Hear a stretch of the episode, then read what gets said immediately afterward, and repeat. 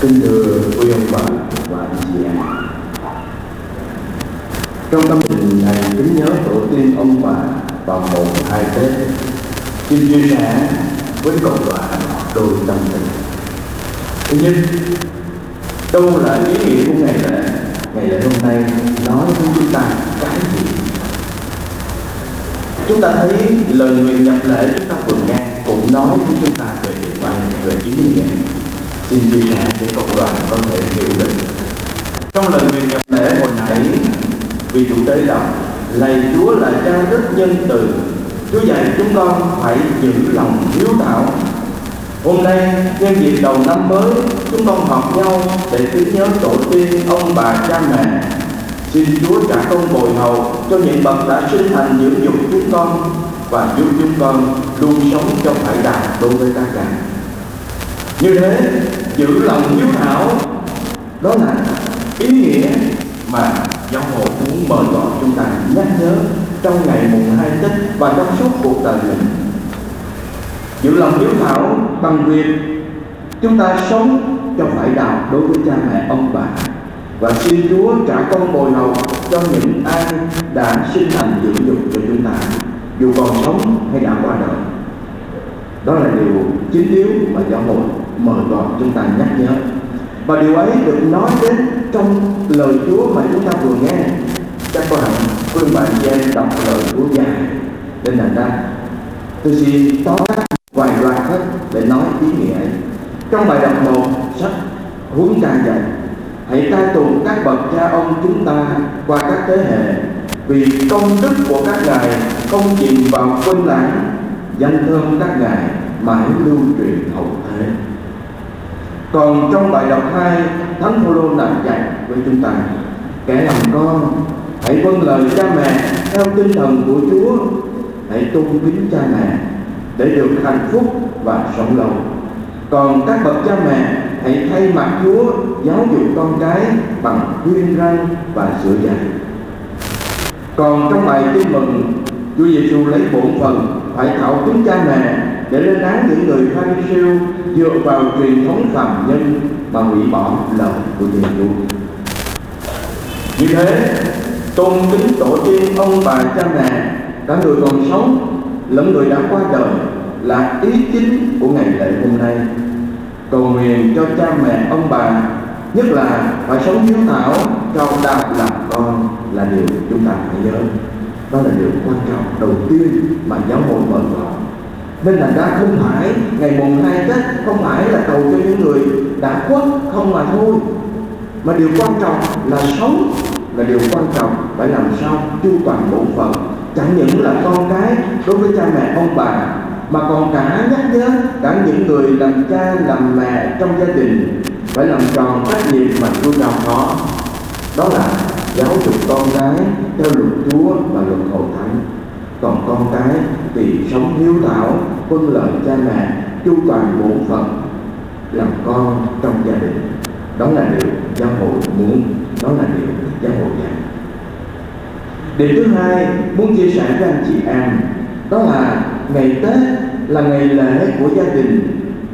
Ngày Tết là ngày tiêu liên gia đình, ngày đoàn viên hồi ngộ, ngày của gặp gỡ chào bàn. Vì thế, dù có đi xa, người ta cũng muốn về bên gia đình để nhìn mẹ cha, để sống bầu khí gia đình ấm cúng. Cha mẹ có mất cũng muốn đi viếng thăm để đốt một nén nhang để nhớ đến công lao trời mẹ. Có một người nọ đi làm xa vất vả từ ngoài Bắc đi vào Nam để làm việc và thỉnh thoảng tuần nào cũng gọi điện thoại về cho mẹ ở ngoài quê. Mẹ hỏi con khỏe không con? Người con nói mẹ đừng có lo con khỏe lắm. Không có ai làm được gì con con khỏe như trâu vậy. Rồi hỏi công việc sao con? Nói, công việc ở trong này nhàn lắm. Không có cực khổ gì. Rồi hỏi chủ làm sao con? Nói chủ thương con lắm. Bà mẹ im lặng nghe đến yên lặng. Nhưng mà người con, nó dối mẹ để cho mẹ yên tâm. Bởi vì vào trong miền Nam cũng phải vất vả bươn chải, cũng phải làm đầu này chạy đầu kia, cũng phải vất vả phải ở nhà nước với này kia vất vả. Chắc nhiều người trong chúng ta cũng hiểu cái tình cảnh đó. Xa nhà, phải vất vả bươn chải, không dễ dàng gì. Nhất là khi chúng ta không có bằng cấp, hay là nhất là khi chúng ta không giàu có, phải kiếm tình bữa ăn mỗi lần đi về thăm mẹ thì người con à, cố gắng làm sao giấu để đừng có cho mẹ biết là mình vất vả ở trong nam bà mẹ nhìn con thấy nó ốm hơn trước đen hơn lúc trước thương con. Bà mẹ nói sao con ở trong đó? Sướng lắm không sướng lắm. Không có làm gì nhiều bà mẹ cầm lấy cái đôi bàn tay gầy gò của con, bà mẹ nói, con, dối mẹ làm gì con? Gầy thế này mà làm sao sướng được hả con? Tấm lòng của cha mẹ, mặc dù ở xa, nhưng luôn ở bên con, gần bên con. Con sướng, cha mẹ vui. Con khổ, cha mẹ buồn rầu. Chắc chắn là như thế. Không thể khác được. Cha mẹ ông bà chúng ta là như vậy rồi người con ấy mới nói nói với mẹ nhưng mà nó hơi cực xíu thôi à chứ không có cực lắm. Bây giờ mới dám thú thật với mẹ là không phải sướng cũng phải vất vả. Rồi bà mẹ khi nào đi bà mẹ con thì nói với mẹ mẹ thiếu gì cứ nói với con. Bà mẹ nói không mẹ không thiếu gì hết. Không thiếu gì. Đừng có lo cho mẹ. Và người con ấy à, đi làm xa nhưng trong tâm tình của người mẹ trong tình người mẹ luôn bên mình từ trong năm xa xôi người con khoe mẹ gần tết rồi. Con nói, mẹ ơi, con may cho mẹ một tấm áo dài mới. Để tết này mẹ về mẹ mặc cho đẹp. Rồi chụp hình. Tết con sẽ đem về. Và lúc ấy chắc là vui lắm nhà mình vui.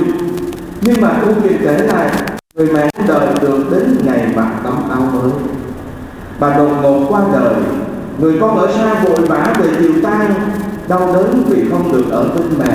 Ngó lên nhan tắt đèn mở, muốn nuôi cha mẹ, bây giờ còn đâu.